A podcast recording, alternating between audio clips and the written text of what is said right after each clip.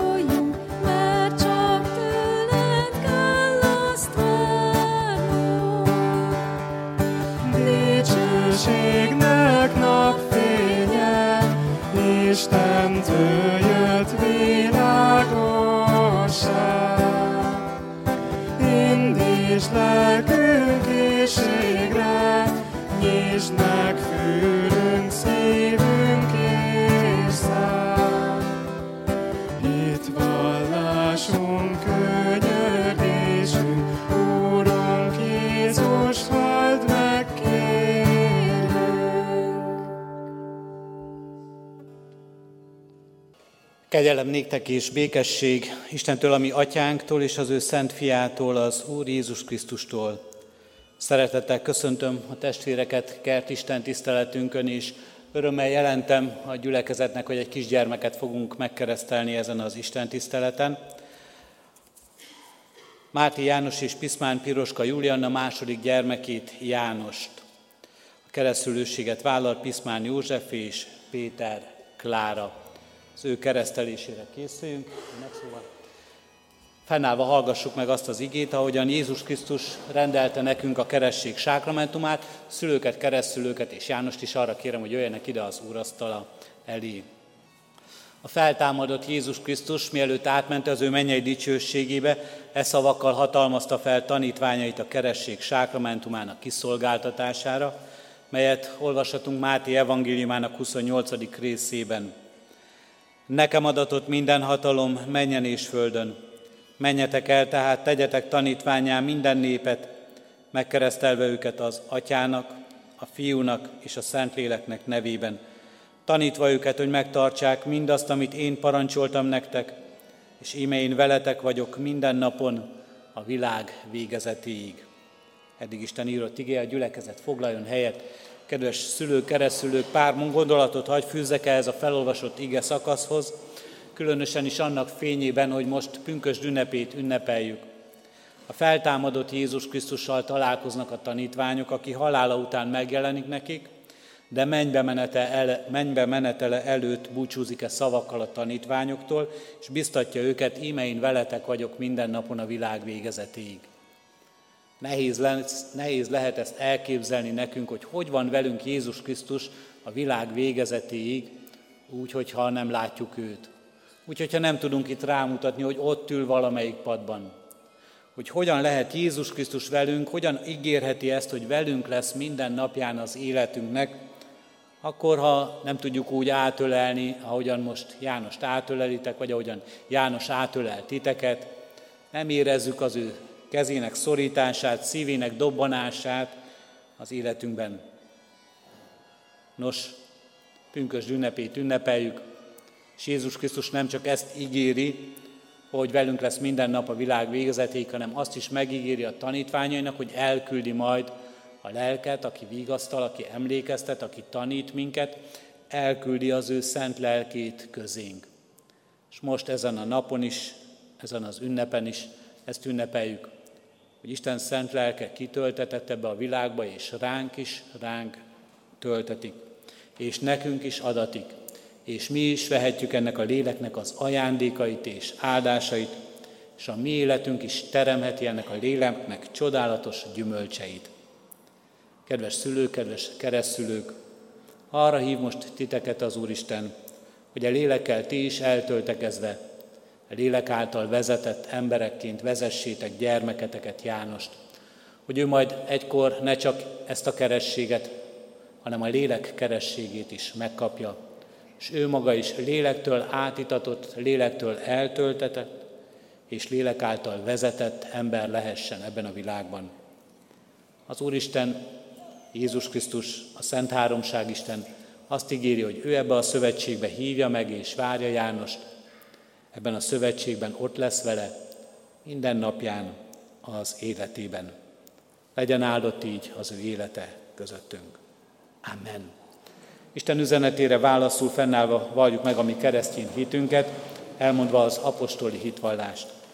Hiszek egy Istenben, mindenható atyában, mennek és földnek teremtőjében, és Jézus Krisztusban, az ő egyszülött fiában, ami Urunkban, aki fogantatott Szentlélektől, született Szűz Máriától, szenvedett Poncius Pilátus alatt, megfeszítették, meghalt és eltemették.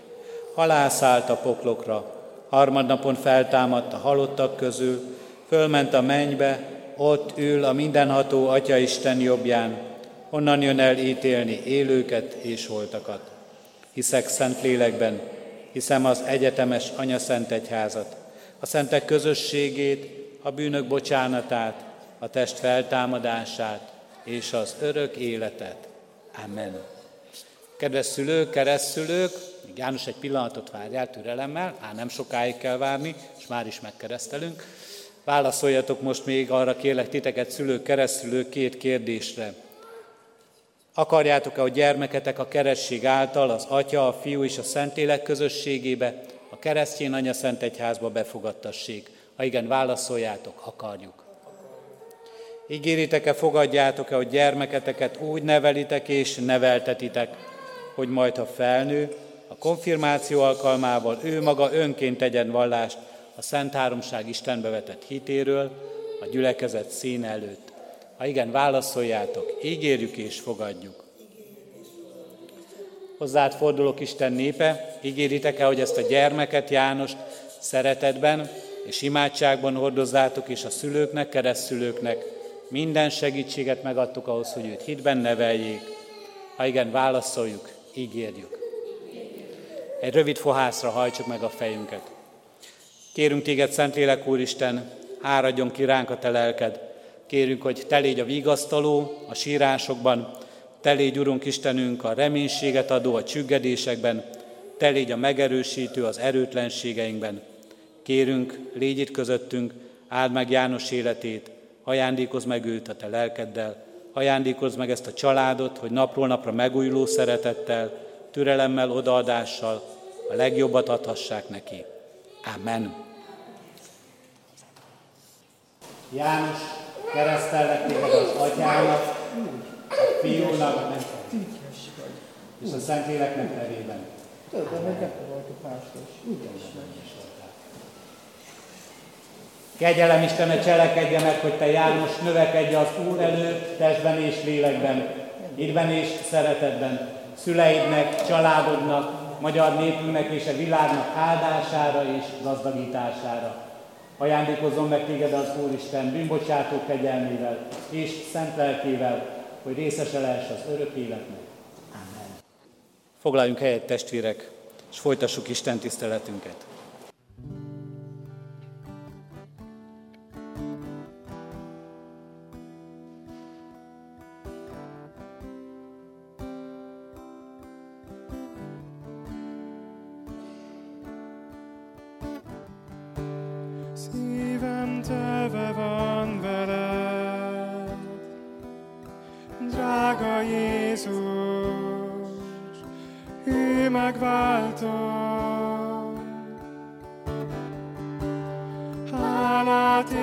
tettek mindazért,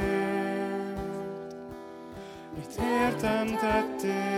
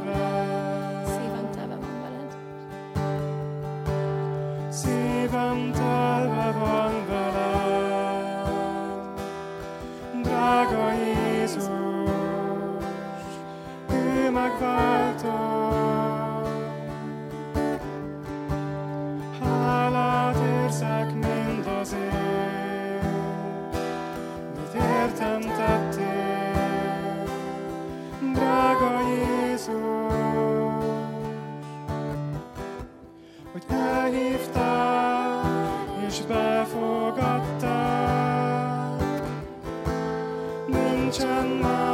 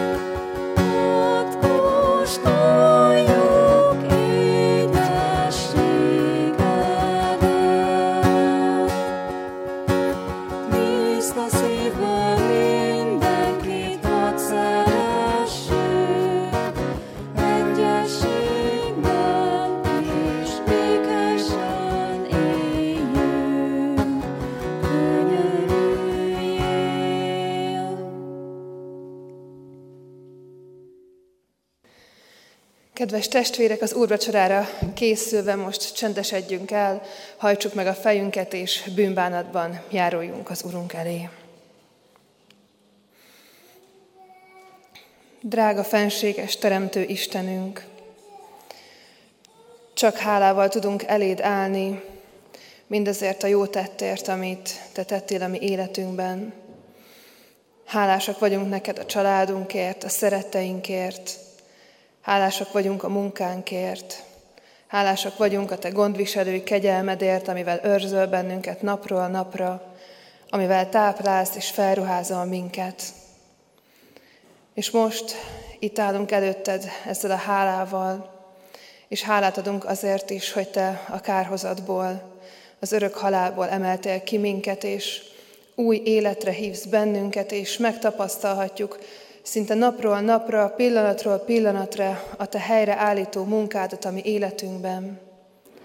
Hálásak vagyunk neked ezért, de megvalljuk azt, hogy a Te fenséges hatalmad mellett a mi életünk, gondolataink, erőnk, türelmünk és szeretetünk, az véges, sőt vajmi kevés.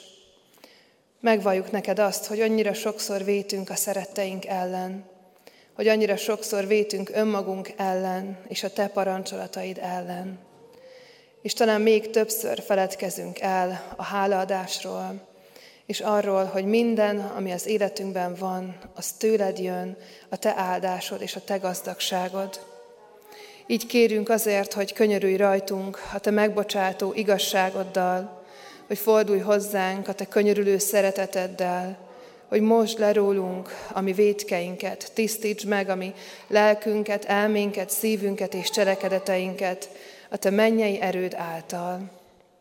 Így könyörgünk azért, hogy hallgass meg most mindenkinek az egyen-egyenként elmondott bűnbánati imádságát is.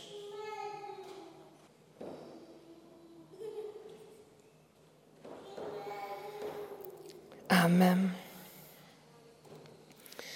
Kedves testvérek, Isten Jézus Krisztusban megbékéltetett minket önmagával. Mi a saját érdemünkért, a saját cselekedeteinkért nem lettünk volna méltóak arra, hogy ő magához hívjon, ő magához fogadjon, hogy az ő népének a tagjai legyünk, de Jézus Krisztusban ő megbékéltetett minket, és így van utunk az Atyához. Sőt, ránk bízta a békéltetés szolgáltatását is, szolgálatát is, ahogyan ezt Pál apostol is írja. Ezért ilyenkor ezen az esti Isten tiszteleten, amikor átéljük, megtapasztaljuk és kérjük Isten megbocsátását, akkor ezt kifejezzük egymás felé is. Ezért most arra kérek és biztatok mindenkit, hogy forduljunk oda a körülöttünk lévőkhöz, és az Istennel való megbékélésünk jeleként egy készfogással, egy öleléssel, egy kedves mondattal mondjuk el ezt egymásnak is, hogy az Isten békessége legyen veled.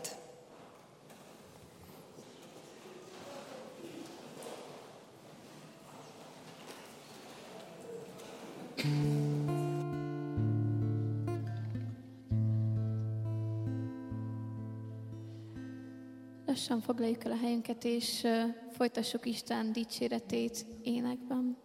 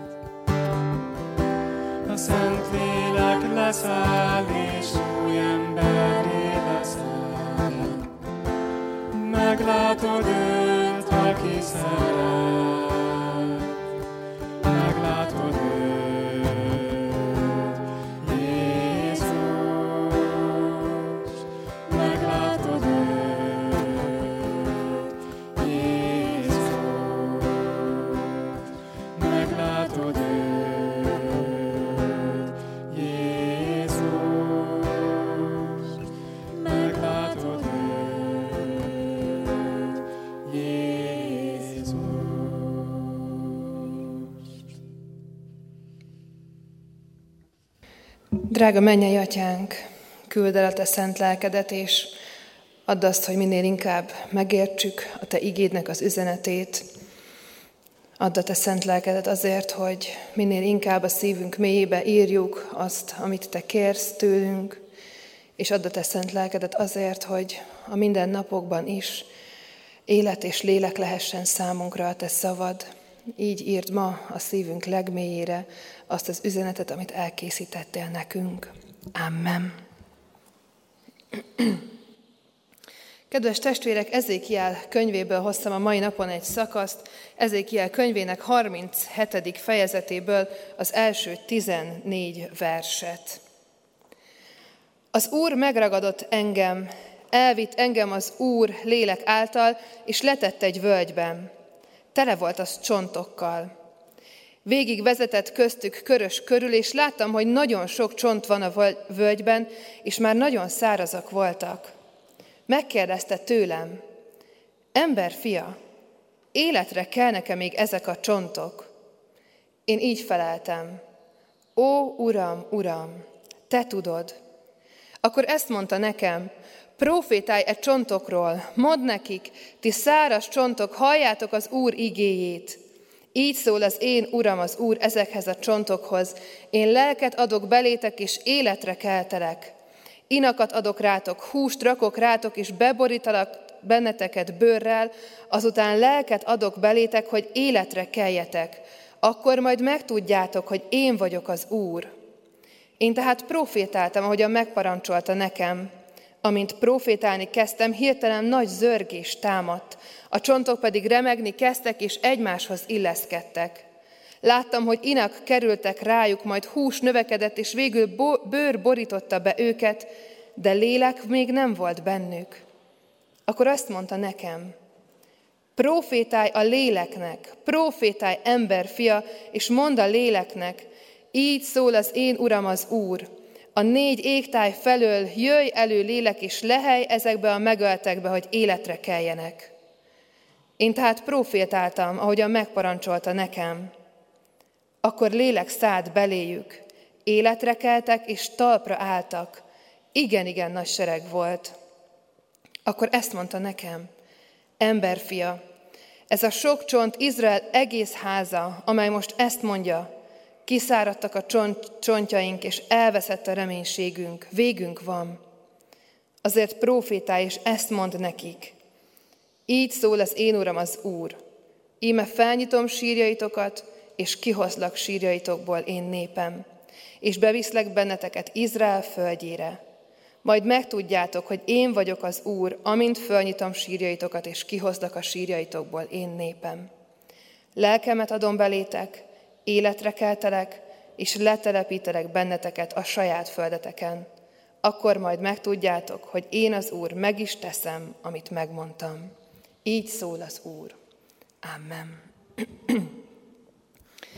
Kedves testvérek, itt a pünkös ünnepében és a kert Isten tiszteleten egyébként is hetek óta a lélek munkájáról gondolkodunk közösen hogy hogyan is van jelen a Szent Lélek a mi életünkben, hogy hogyan érdemes várni a Szent Lélek munkáját, hogy hogyan kérhetjük ezt Istentől, hogy mennyi-mennyi ígéretet látunk a Bibliában arra nézve, hogy Isten az ő szent lelkét elküldi, és általa csodákat tesz, általa munkálkodik, és nem csak a különleges, kiválasztott emberekkel, hanem akár velünk is egyen-egyenként megteszi és megteheti ezeket. Itt az ünnep alkalmaival, alkalmain pedig a lélek gyümölcséről gondolkodhattunk közösen, és mindez, mindez annyira szépen összefügg, és valahogy egyben adja ki azt a sok-sok misztikus tudást, amit a Bibliában láthatunk a Szentléleknek a munkájáról. És ma itt van előttünk ez a furcsa, érdekes történet. Talán hallhattuk már ezt, énekek is megörökítik, hogy a száraz csontokra ismét hús kerül. Egy nagyon érdekes és kicsit talán groteszk kép az, amit itt látunk ebben a látomásban, amit Isten ad ennek a profétának, aki, akinek az a feladata, hogy az elcsüggett, fogságban lévő népnek bíztató szavakat mondjon, hogy nekik közvetítse Isten akaratát és azt az üzenetet, amit az Isten rábízott. És amikor Isten az ő profétáival beszél, és a mennyei hatalmasságokból, és a mennyi csodálatos és földi, emberi gondolatokkal elképzelhetetlen dolgairól próbál valamit megosztani az emberrel, akkor az sokszor ilyen érthetetlen, ilyen lehetetlennek tűnő, ilyen felfoghatatlan ez a kép. Nagyon sokszor, amikor ezt az ige szakaszt olvasom, az Oroszlán király című mese jut eszembe, mert hogyha emlékszünk erre a mesére, akkor ott van egy ilyen hely, ahogyan én elképzelem, amikor Szimba és Nala még kicsi gyerek oroszlánként elkóborolnak, és a tiltott területre mennek, és egy olyan völgybe jutnak, ahol hatalmas elefántok kiszáradt csontjai között kezdenek el játszani, és ott találkoznak a, azokkal a hiénákkal, akik rájuk támadnak. És hát valamikor, ahogyan olvasom ezt a történetet, valami ehhez hasonló jut eszembe. Valami teljesen élettelen, valami, amiben semmi reménység sincs, ami talán már a sötétség birodalma, ami már az enyészet alatt van teljesen, ahol, ahol már nincsen bőr, ahol már nincsen hús, ahol nincsen víz, hogy bármi is életre keljen, hanem a teljes szárasság, a teljes kietlenség, valóban csak csontok, amiket úgy szemlélünk, hogy ezek régen dicső állatok vagy dicső emberek voltak. És itt van előttünk ez a szomorú kép, amit, ahova Isten bevezeti az ő profétáját is. De nem véletlenül teszi ezt. Nem véletlenül teszi azt, hogy egy ilyen megrázó és hatalmas képpel próbálja meg elmondani az emberiségnek, és azáltal, hogy le lett írva nekünk is azt, hogy az Isten szent lelkének milyen hihetetlen, végtelen ereje van a mi életünkben is. Mert a lélek munkájáról nagyon sok mindent tudhatunk, tapasztalhatunk, Beszélgettünk, gondolkodtunk itt az elmúlt hetekben arról, hogy hogyan tesz bizonyságot a mi lelkünkben, hogyan győz meg arról, hogy mindaz, ami a Bibliában van, az igaz. Hogy Isten szent lelke által jövünk el egyáltalán a gyülekezetbe, hogy milyen gyümölcsöket teremhetünk, amiket, amikre mi magunk emberként nem, lennénk, nem lennénk képesek, de amikor az Isten lelke munkálkodik, akkor ezek megtörténnek bennünk, a szeretet, a jóság, a hűség. De ez az ige szakasz és a lélek munkája az ennél még sokkal többet foglal magába. Mert a lélek az az élet forrása. Az Isten lelke az az életnek a forrása. Ezt láthatjuk már a teremtés történeténél is. Hiszen megtehette volna az Úristen, hogy olyannak hagyja az embert, hogy összerakta a föld porából, kicsit gyurmázott, létrejött az a forma, amit most is látunk, és aztán nem leheli bele a lelkét, az életet adó lelkét, hanem csak úgy hagyja, hogy vegetáljon tovább. De Isten mégis megtette ezt. Van valami elmondhatatlan, eremi, elemi erő abban, amikor az Isten szent lelkével találkozunk, és az életre, az új életre hív el ez bennünket. És ezt tapasztalhatjuk a nehézségekben is. Nagyon sok gyógyítási történetet látunk, ahol Jézus Krisztusnak a szavai megelőzik azt, hogy a gyógyítást elvégezni, és sok történet teljesen egész és teljessé válik azzal, hogy Jézus Krisztus azt mondja egy-egy embernek, hogy megbocsátatak a bűneid, és kezdjél új életet, akármilyen állapotban is van a tested, és akármilyen nehézség is van benned. Mert hogy Isten munkája, Isten munkájának az eszenciája, ez ebben az új életre hívásban van. Abban, hogy a halott dolgokat az ő egyetlen szavára új életre tudja hívni. És erről szól itt ez a mai történet is. Nagyon nagy kérdése az az életünknek, hogy látjuk-e azt, amit itt Ezékiel látott. Hogy látjuk-e azt, hogy mennyi-mennyi halott dolog vesz bennünket körül. Hogy bár éljük az életünket, akár a sajátunkat, megy ez a mókuskerék, reggel elmegyünk a munkába, elvégezzük a feladatunkat, pénzt keresünk, tanulunk, azért, hogy meglegyen a holnapi betevő. De hogy vajon ez az élet? És ugyanez a kérdés felmerülhet bennünk a saját hitünkkel, vallásosságunkkal kapcsolatban is. Hogy vajon az-e az élő hit, hogy eljövünk a templomba, hogy megszokásból reggel azért elővesszük a Bibliát, elolvassuk az ige szakaszt, elmondjuk a jól megtanult imádságot, hogy vajon ez-e az az élet, amire az Úristen hív bennünket. Nagyon sokszor vonja el a mi figyelmünket, az életnek a nyomora, az életnek a nehézsége, és tereli el annyira a figyelmünket Isten lelkének a munkájáról, hogy nem látjuk azt a sok hatalmas ajándékot és jót, amit ő elkészített a mi életünk számára. Azt a megújulást és azt a helyreállást, ami az ő mennyei világából fakad, és amit ő adni akar nekünk, és aminek az ünnepe a maga a pünköst is. Ebben az ige szakaszban is egy ilyen néphez szól Ezékiel. Erre készíti fel Isten Ezékielt, ezt a profétát. Hogy egy olyan néphez szóljon, akik, akik már a teljes reménytelenségben vannak. Jeruzsálem elesett, a foglyok Babilonban vannak, nincs már templom sem. Azt se tudják, hogy Isten létezik-e még. Hiszen mindaz, amiben addig hittek, összedőlt, az életük a teljes nyomorban van. Egy leigázott nép, akik még a saját kultúrájukat, hitüket sem tudják már úgy megélni, ahogyan azt az Isten parancsolta nekik, és ahogyan az, azt az Isten kérte tőlük. És itt van ez a kérdés, ami benne van az ige szakaszban is, amit Ezékieltől kérdez az Úristen, és ma számunkra is nagy kérdés. Bármi is van az életedben, ami ennyire halottnak tűnik, ami ennyire reménytelennek és kilátástalannak tűnik. Mit gondolsz? Életre kelnek még ezek a csontok? Mert hogy ez a beszélgetés itt Ezékiel és Isten között ezzel a kérdéssel kezdődik. Megkérdezi Isten Ezékielt, hogy te mit látsz? Mit látsz akkor, amikor itt körülnézel? Csak a halált látod és a reménytelenséget? Csak azt látod, hogy Isten már engem elfelejtett, vagy olyan jó reformátusosan azt bünteti, akit szeret, úgyhogy nekünk így kell megélnünk a hitünket. Vagy pedig látod azt, amit Ezékiel meglátott. Nem tudjuk, hogy mi volt Ezékielben, hogy kételkedette, hogy legszívesebben azt válaszolta volna magától, hogy hát uram, itt csak csontok vannak, úgyhogy nem tudom, minek hoztál ide. De azt mondta az ő bizalmába, hogy te tudod, Uram, te tudod azt, hogy, mi, hogy életre fognak-e kelni még ezek. Mert neked van rá hatalmad. És ezékielben bármi is volt emberileg, Valami olyan engedelmesség fakad fel belőle, és olyan bizalom Isten iránt, ami miatt ő nem panaszkodni kezdett el az Úristennek, ami miatt nem elkezdte, elkezdett körbejárni és megoldani, vagy rendbe tenni a helyet, hogy az Úristennek ott szép legyen, hanem az a kérdés jött a szájára, hogy ezt te tudod, Uram, egyedül. Mert bármi is van körülöttünk, és bármi is van az életünkben, ez a kérdés ott hangzik nekünk is. Életre kelhet az még? Ezt kérdezi Isten.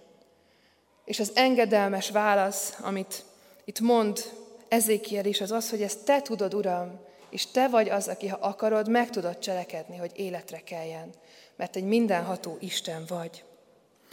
És Ezékielnek ebből az engedelmességéből nagyon sokat tanulhatunk. Arról, hogy hogyan is várhatjuk és kérhetjük Isten szent lelkének a munkáját ezen a mostani pünkösdön is, és nem csak az ünnepben, hanem a minden napjainkra is. Ezékiel nem csak, hogy bízott Istenben, nem csak, hogy engedelmes volt, hanem, hanem vakon követte Istennek a szavait. Nagyon tetszik ebben a történetben, hogy Isten pontról pontra vezeti végig Ezékiát azon, hogy, hogy hogyan kelti életre Isten ő általa, és az ő szavai által, és a lelke által ezt a népet majd, akinek szól ez a profécia, és háromszor kell proféciálnia Ezékiel, Ezékielnek. Isten háromszor kéri meg egymás után, és az első egy ilyen végtelenül lehetetlen kérés, hogy most állj oda, és mondd ezeknek a csontoknak, hogy hús fog rátok kerülni, és fel fogtok éledni, és lélek lesz bennetek. Ezékielnek oda kell állnia, és a leghalottabb dolog, a legélettelenebb dolgok felett ki kell mondania azt, hogy itt élet fog támadni, mert az Úristen azt mondta neki. Ez is mekkora bizalomról tesz tanúbizonyságot, hogy nem elfordul, hogy nem úgy megy oda, hogy bizonytalankodva, hogy hát jó, lehet most ezt kimondom, de olyan furcsán érzem magam, és milyen butaságnak tűnik halott dolgok felett kimondani azt, hogy itt élet támad majd.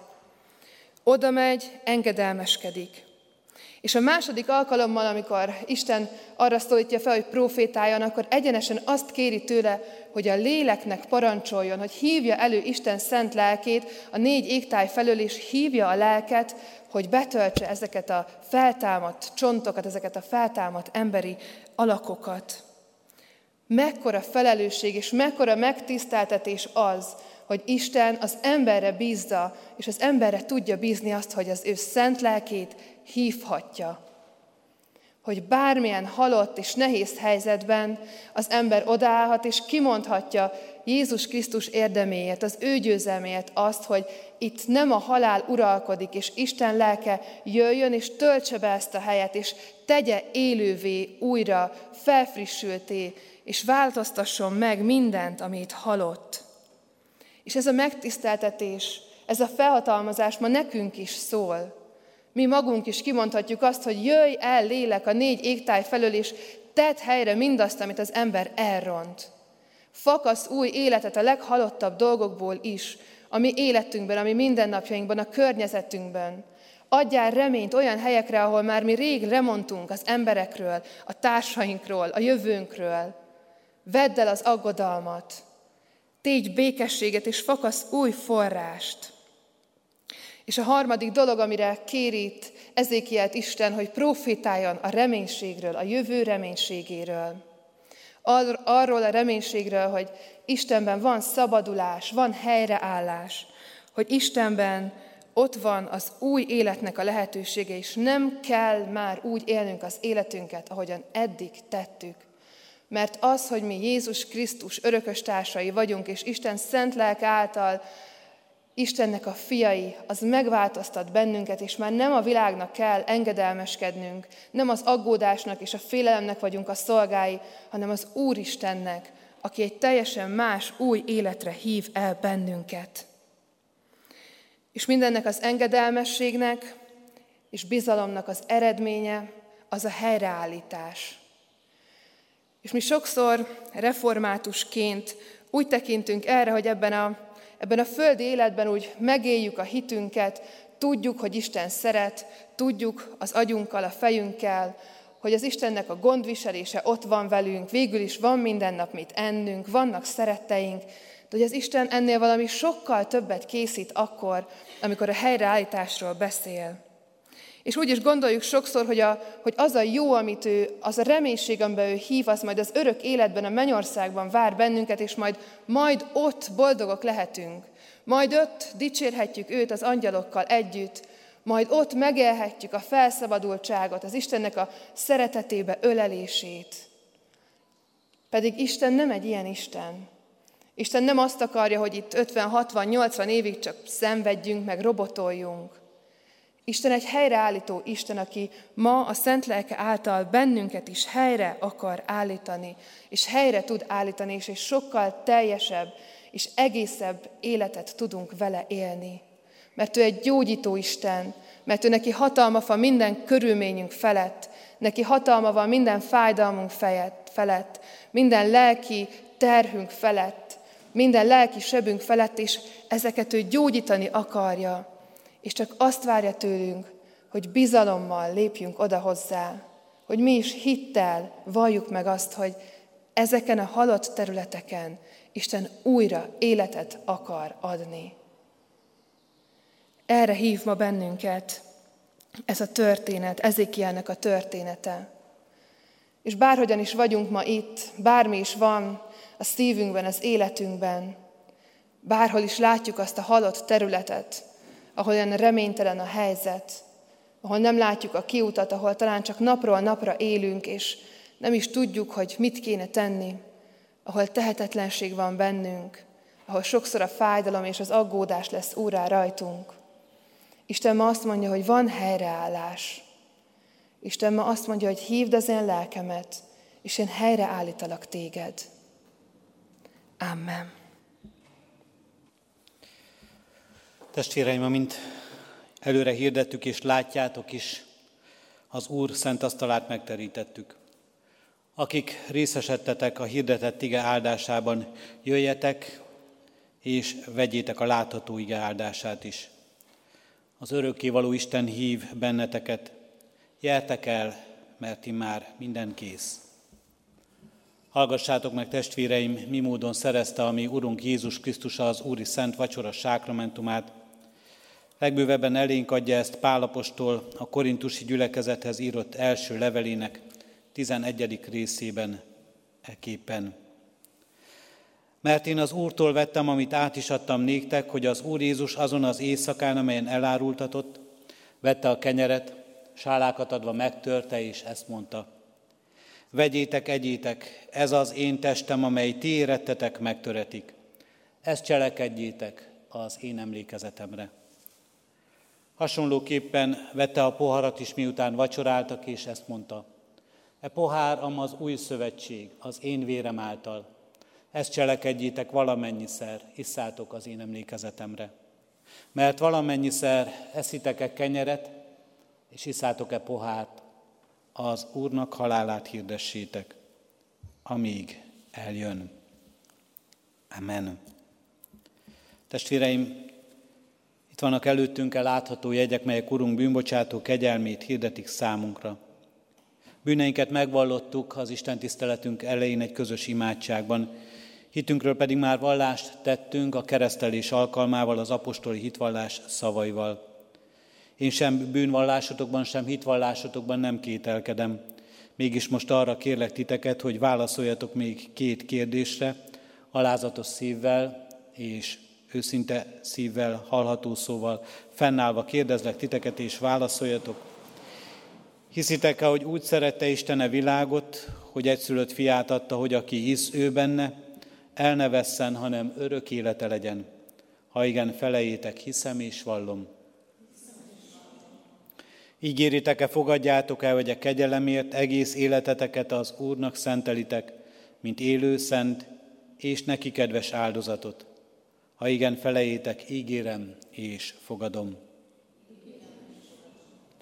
Én is mindezeket veletek együtt hiszem és vallom, ígérem és fogadom. Most azért, mint az én Uramnak, a Jézus Krisztusnak elhívott, de méltatlan szolgája, hirdetem néktek bűneitek bocsánatát és az örök életet, melyet megad a mi Urunk Istenünk ingyen kegyelméből az ő szent fiáért minnyájunknak. Amen. Foglaljuk helyet, testvérek.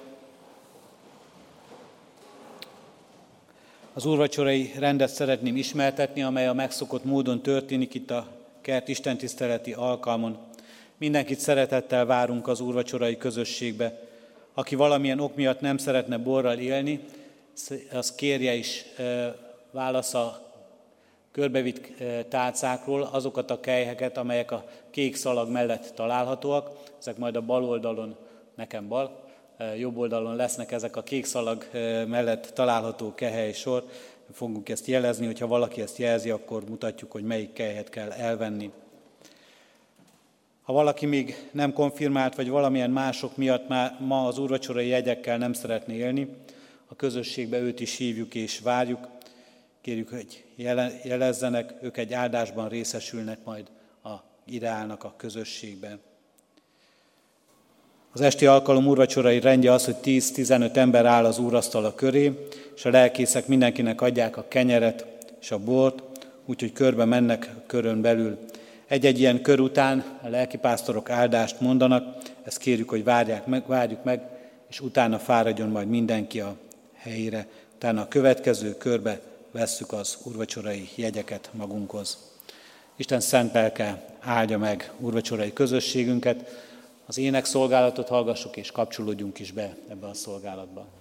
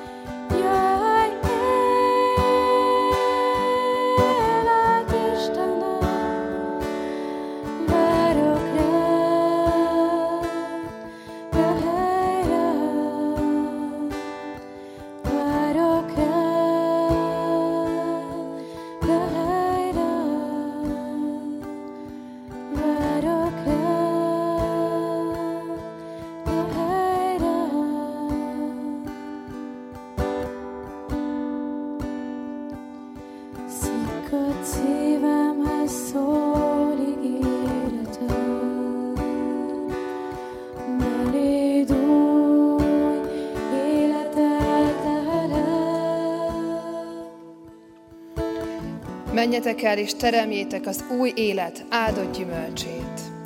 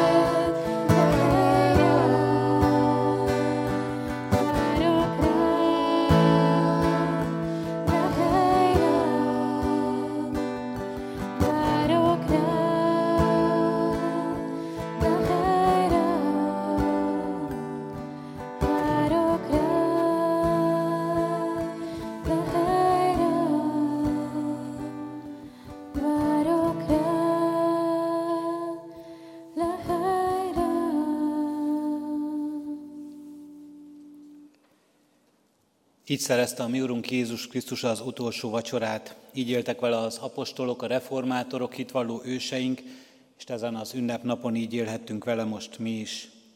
Mielőtt elbocsátanánk titeket, kérünk és intünk, ahogyan tette az apostol is, hogy Isten kegyelmét hiába valóvá ne tegyétek magatokban.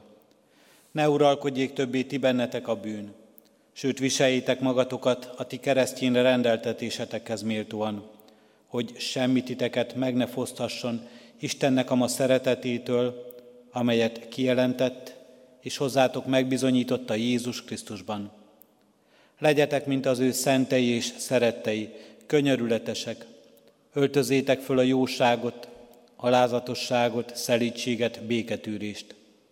Szenvedjétek el egymást szeretesben, és ha egymás ellen valami panaszotok volna, bocsássatok meg egymásnak, amiképpen Krisztus is megbocsátott ti néktek.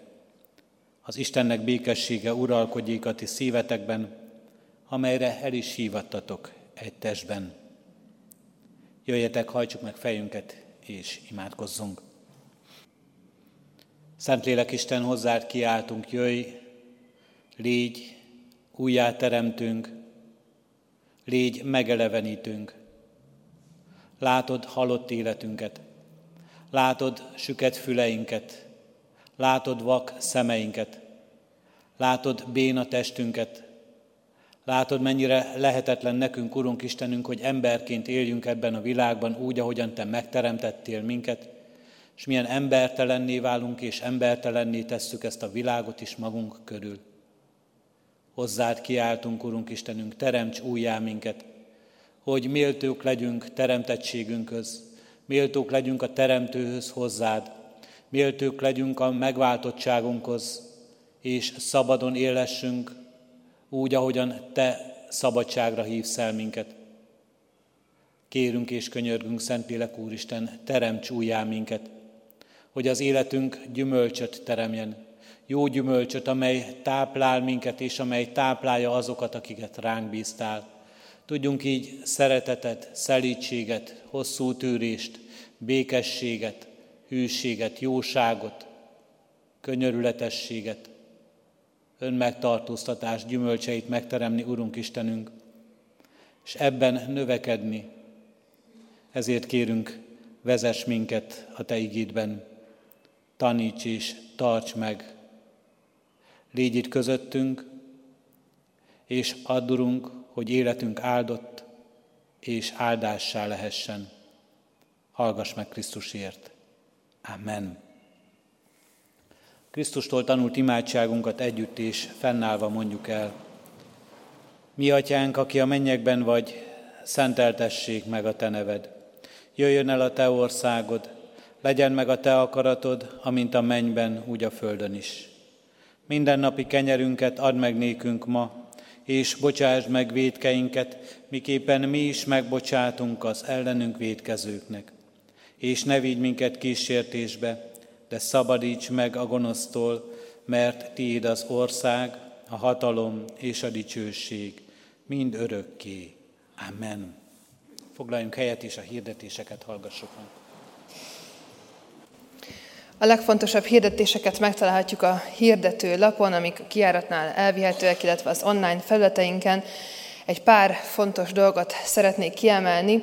Az évben még két hétig tartunk rendes ifi alkalmakat, ez azt is jelenti, hogy még két ilyen kert istentiszteleti alkalom lesz az évben, és utána nyári szünetre megyünk és két hét múlva, tehát június 11-én nem 6 órakor, hanem 5 órakor fogunk találkozni, és nem itt a templomban, hanem az Ókollégium udvarán tartunk egy kinti alkalmat, ahol szeretett vendégséggel várunk majd mindenkit, úgyhogy előreláthatólag lesz palacsinta és sütik, úgyhogy nagyon jó dolgokkal készülünk erre az alkalomra. Ha valaki szeretne jönni, akkor várunk mindenkit, és hívogassunk másokat is ezekre az alkalmakra. A táborokat szeretném még kiemelten hirdetni. A kiáratoknál elvehetőek táboros brossúrák, amiben a gyülekezetünket érintő minden tábor megtalálható kicsiknek, nagyoknak, családoknak, és szeretném kiemelni ebből a fiataloknak szóló táborokat, a Csillagpont Fesztivált, amely július 24 és 29-e között lesz a Refisz nyári táborát, és a Sófár Dicsőítő Iskolát, ami nem csak fiataloknak szól, hanem ez kor, kortalan, akár családdal is lehet jönni, a gyermekek számára is vannak foglalkozások, a felnőttek pedig különböző művészeti ágakból választhatnak, amiben szívesen fejlődnek, és amiben szívesen keresik azt, hogy hogyan lehet Isten dicsőségére válni az ilyen fajta tehetségeinkkel, például a versírással, vagy a technikai érdeklődéssel, vagy a drámában való jártassággal, és, és mindezeket ott együtt egy-egy kis csoportban fogjuk fejtegetni, úgyhogy ha valakit érdekel ez a tábor, akkor engem nyugodtan meg lehet kérdezni erről. Most pedig fennállva fogadjuk Isten áldását. Akiket az Isten lelke vezérel, azok az Isten fiai. A kegyelem legyen mindazokkal, akik el nem múló szeretettel szeretik a mi Urunkat, az Úr Jézus Krisztust. Amen. Záró énekünket pedig így fennállva énekeljük közösen.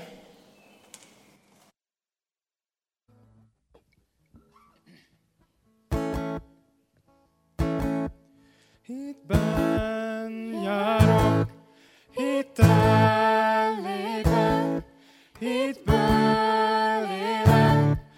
csak